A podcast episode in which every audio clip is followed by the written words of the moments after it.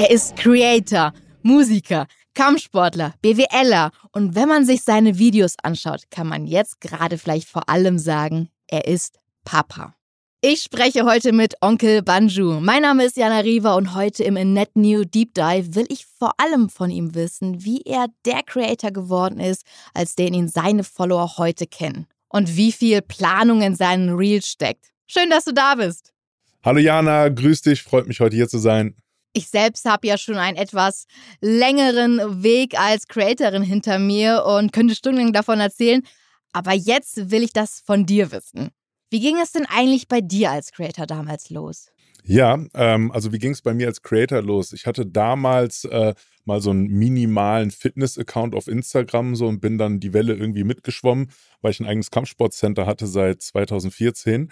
Ähm, habe das dann irgendwann sein gelassen, weil so das Leben eingeschlagen hat, habe dann die klassische B W L-Laufbahn gemacht, International Management studiert, war zweieinhalb Jahre Unternehmensberater, auch äh, für meine Verhältnisse super erfolgreich.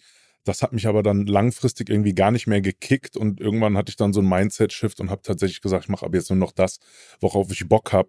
Und äh, habe dann angefangen mit Musik, beziehungsweise die Musik äh, wiederbelebt. Das habe ich in meiner Jugend schon sehr, sehr oft gemacht. So klassischer Rap, ich bin der Tollste und ihr seid alle doof. Das war so der, der, der Battle-Rap-Stil.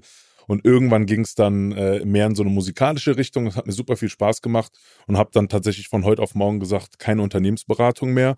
Und ab jetzt Vollgas äh, Social Media, beziehungsweise Musik ähm, und so ein bisschen das ganze Social Media Creator-Dasein leben. Genau. Hattest du dir da schon so deine Follower-Basis aufgebaut, dass du schon deine fünftausend, sechstausend, siebentausend Leute hattest, die dir dann gefolgt sind? Oder überhaupt, überhaupt gar nicht? nicht? Überhaupt nicht. Es gab null. Ich habe einen alten Account zwar wiederbelebt.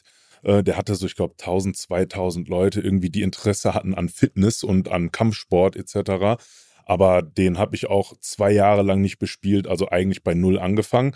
Ähm, muss aber dann dazu äh, sagen, dass ich tatsächlich Ende zweitausendneunzehn auch auf TikTok gestartet bin. Und das hat mir dann echt so einen äh, Raketenstart nochmal verliehen.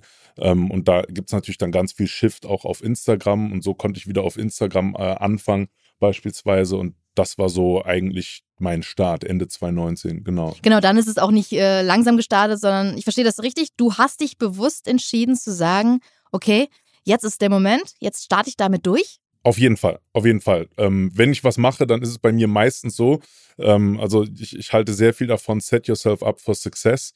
Das bedeutet, ich kläre mein ganzes Fundament, überlege mir einen Plan, wie oft poste ich am Tag und was mache ich da und wie soll das genau aussehen in Bezug auf Strategie und dann in der operativen.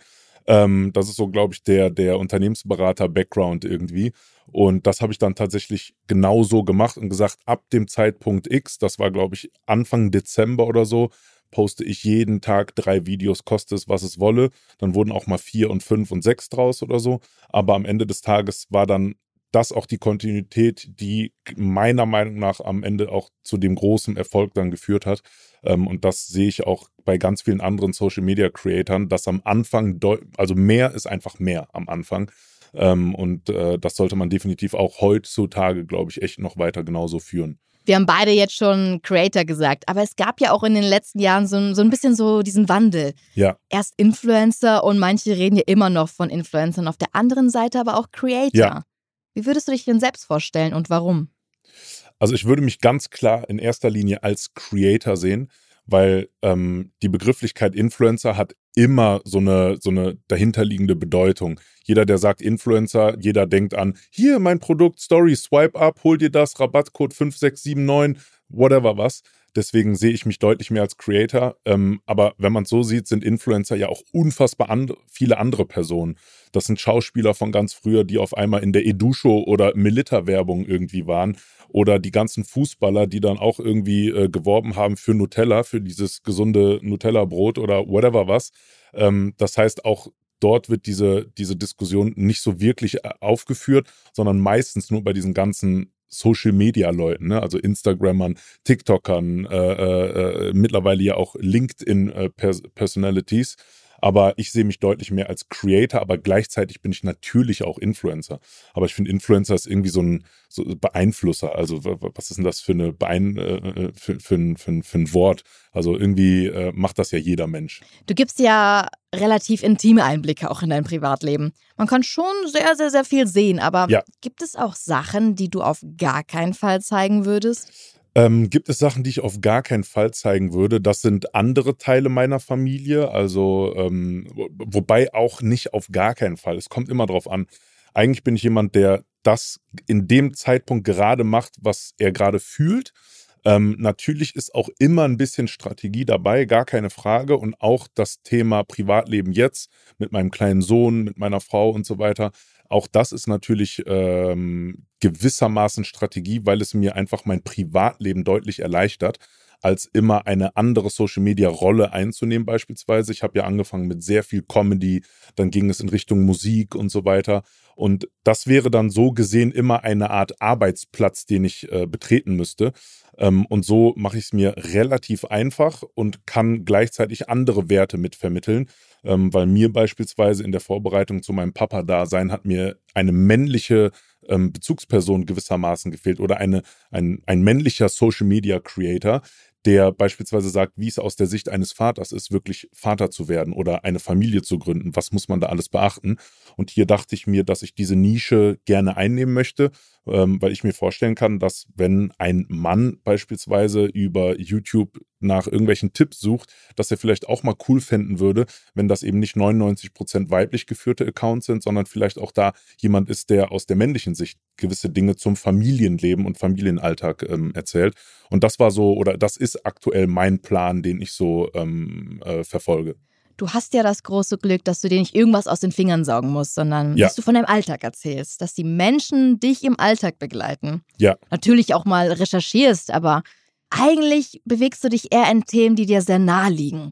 Wie wichtig ist denn die Authentizität in dem Ganzen? Also, dass du einfach du bist, wenn du deine Videos hochlädst. Das ist sehr, sehr wichtig, definitiv. Natürlich hat man immer einen kleinen Schauspielaspekt dabei, gar keine Frage. Ähm, es ist jetzt aber nie gestaged irgendwie, dass ich sage, stell du dich dahin, du dahin, ich sag das, dann machst du so und was auch immer was. Ich mache ja super viel auch mit Voice-Over, das heißt, ich erzähle eine Geschichte dazu. Storytelling hat einen sehr, sehr großen äh, Stellenwert bei mir.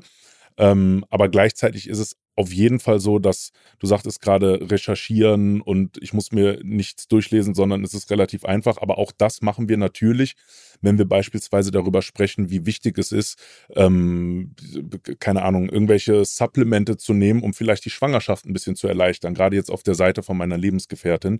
Ähm, da recherchieren wir natürlich voll viel und beschäftigen uns mit den Produkten und generell, ähm, wenn wir Tipps geben zum Thema Selbstvertrauen. Mein Glück ist halt, ich äh, habe seit zweitausendvierzehn ein eigenes Kampfsportcenter und habe vorher schon mehrere Jahre äh, äh, da trainiert.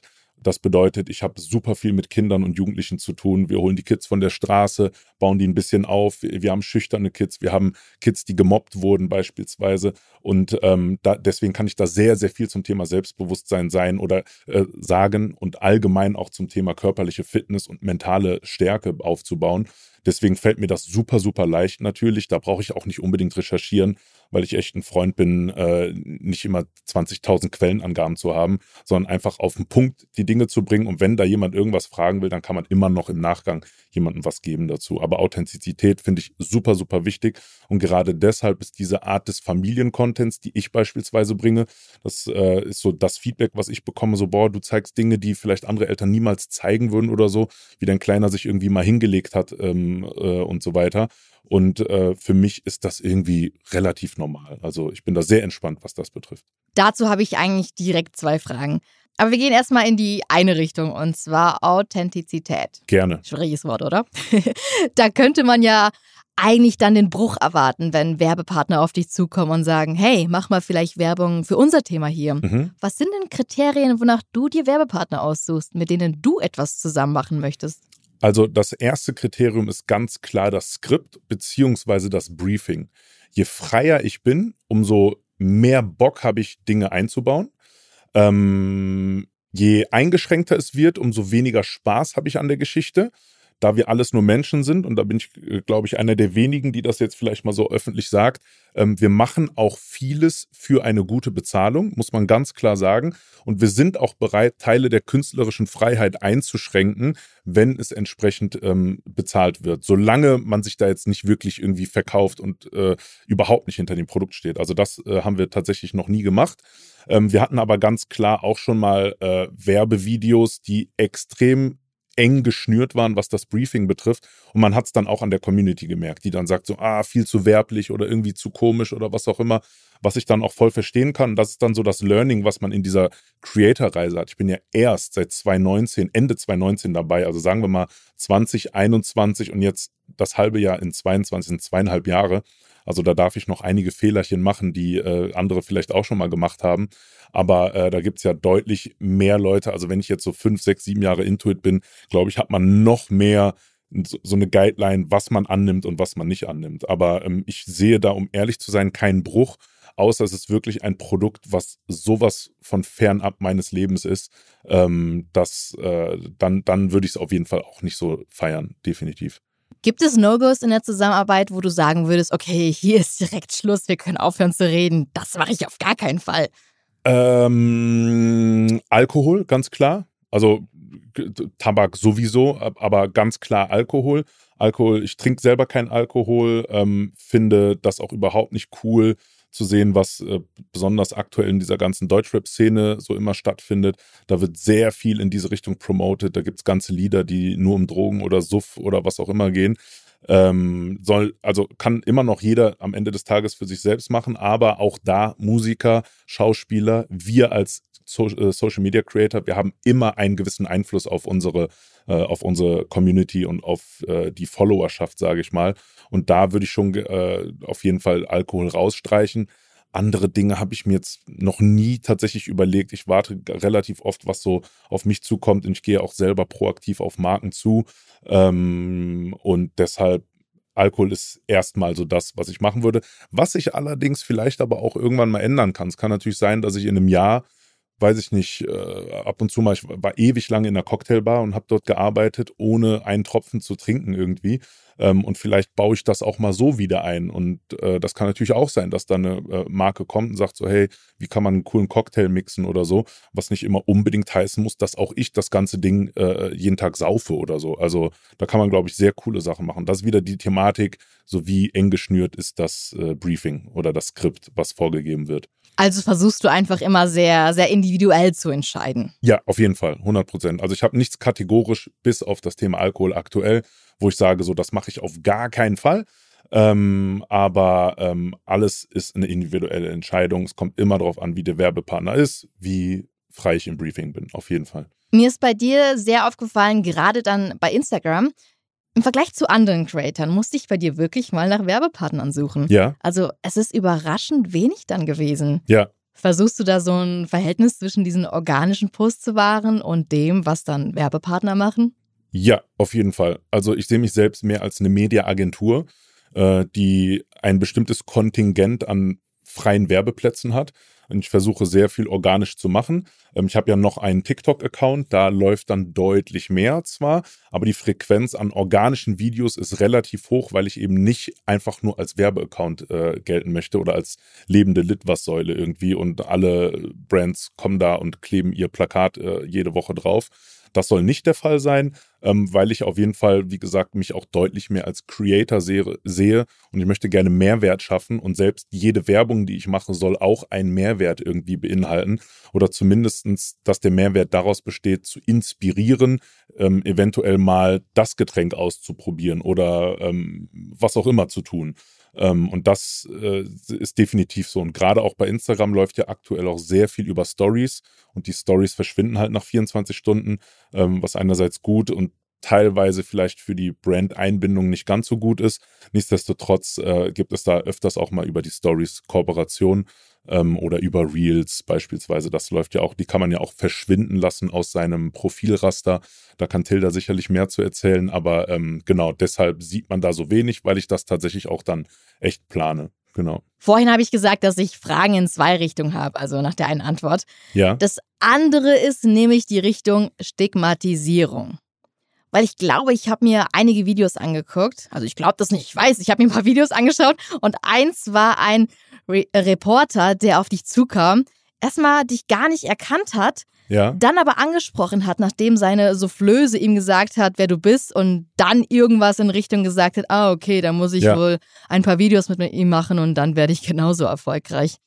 Man sieht immer nur die Videos, die du hochlädst. Und da sieht alles natürlich sehr leicht aus. Soll es ja auch. Aber was passiert denn da alles im Hintergrund? Extrem viel. Also man muss ja erstmal an den Punkt kommen, eine relevante Social-Media-Creator-Stellung in Anführungsstrichen einnehmen zu können, sodass nicht nur Brands auf dich zukommen, sondern dass man auch allgemein gesehen wird, sei es über die LinkedIn-Bubble, sei es generell über sowas jetzt hier, dass ich hier in so einem Podcast auftauche. Ähm, und auch hier wird es wieder Menschen geben, die den Podcast hören, dann vielleicht mal ganz kurz gucken und so, ja, da, ein paar Videos kann ich auch machen, dann kann ich auch so einen Podcast sprechen oder so. Aber der Weg hierhin, der war wirklich, ich will nicht sagen hart, weil mir hat das wirklich Spaß gemacht und es war für mich easy going. Deswegen, äh, als ich diesen Mindset-Shift hatte und gesagt habe, ab jetzt wirklich keine Kompromisse mehr mit dem inneren Glücklichsein und mit dem Feeling wirklich Spaß zu ma- äh, haben. Und dann äh, hat man natürlich auch Bildschirmzeiten von acht, neun Stunden oder so.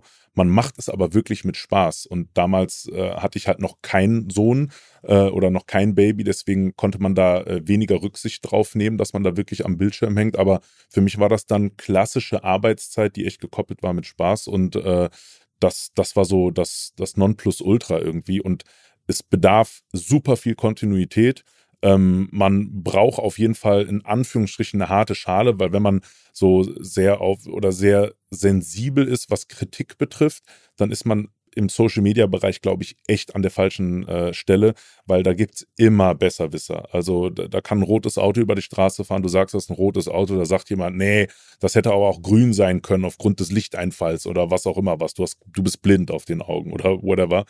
Deshalb, ähm, ja, genau. Da, man braucht ganz viel Kontinuität, ähm, Planung nicht unbedingt, man muss einfach machen. Man muss ein Macher, eine Macherin sein ähm, und nicht alles zerdenken und Angst haben vor irgendwelchen Meinungen, also einfach machen. Viele Creator stehen ja genauso wie du jetzt auf und sagen, sie sind keine Influencer, sie sind Creator, mache ich ja auch. Also ich stelle mich eigentlich nie als Influencerin vor, weil einfach dieses Wort, das hat so viel, oh ich weiß nicht, so viel negativen Beigeschmack. Und glaubst du, da gab es auch so eine leichte Bewegung schon der Gesellschaft? Also, dass sie das mehr anerkennt, was wir da eigentlich machen? Auf jeden Fall. Und dieser Shift kam unter anderem mit Sicherheit auch durch die Plattform TikTok, wo Videos nochmal anders gespielt wurden und die Videos einen anderen, wie soll ich das sagen, eine andere Möglichkeit haben, sich selbst zu ähm, auszudrücken beispielsweise.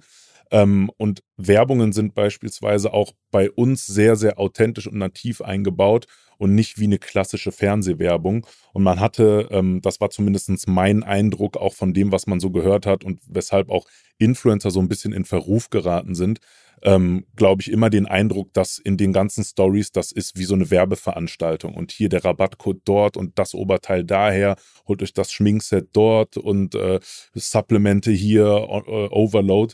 Und aus dem Grund, glaube ich, gibt es mittlerweile diesen Shift, auch den gesellschaftlichen Shift, dass man nicht mehr alles als irgendwie Influencer betitelt, so das sind Influencer, sondern wirklich so, hey, das sind einfach Creator, die coole Videos bringen, die vor allen Dingen auch Educational Content beispielsweise bringen. Das ist ja auch nochmal ein extremer Shift ge- äh, gewesen, der von YouTube so ein bisschen begonnen hat, jetzt auf TikTok, auf Insta Reels zu kommen und so. Da gibt es einen Steuerberater, viele Grüße an Steuerfabi an der Stelle, der äh, einfach de- der größte Account deutschlandweit ist, der dir in kurzen Videos das Thema Steuern erklärt oder auch zum Beispiel, wie man so einen Kindergeldantrag irgendwie äh, äh, relativ schnell hinbekommt oder hundert Euro extra bekommt.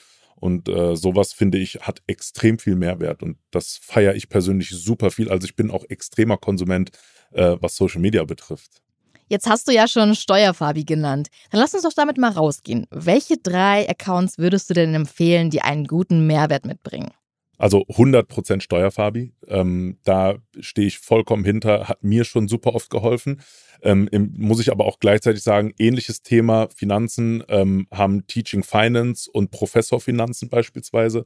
Auch auf äh, TikTok, das sind alles so Finanzaccounts, die ich sehr, sehr feiere. Äh, dann natürlich äh, unser All-Time-Favorite Herr Anwalt, der, äh, glaube ich, bessere News bringt als die Tagesschau selbst. Wobei auch die Tagesschau unfassbar stark auf äh, TikTok und auch, ich weiß nicht, ob es Insta Reels ist, da habe ich es noch nicht äh, so unbedingt gesehen.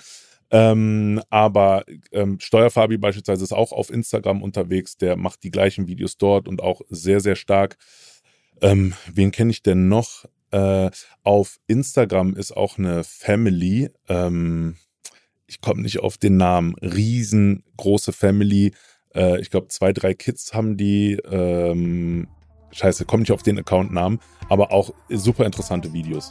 Dann lohnt es sich gleich ja auch mal da reinzuschauen. Vielen Dank, Onkel Banjou. Herzlich gerne. Danke euch. Und wenn ihr mehr zu CreatorInnen und Social-Media-Phänomenen herausfinden wollt, folgt Net New Deep Dive Podcast bei Instagram und hört euch die nächste Folge an. In der kommenden Woche geht es dann um das Thema Brand Safety.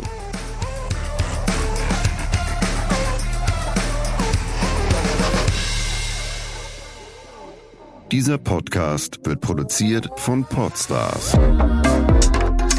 bei O M R.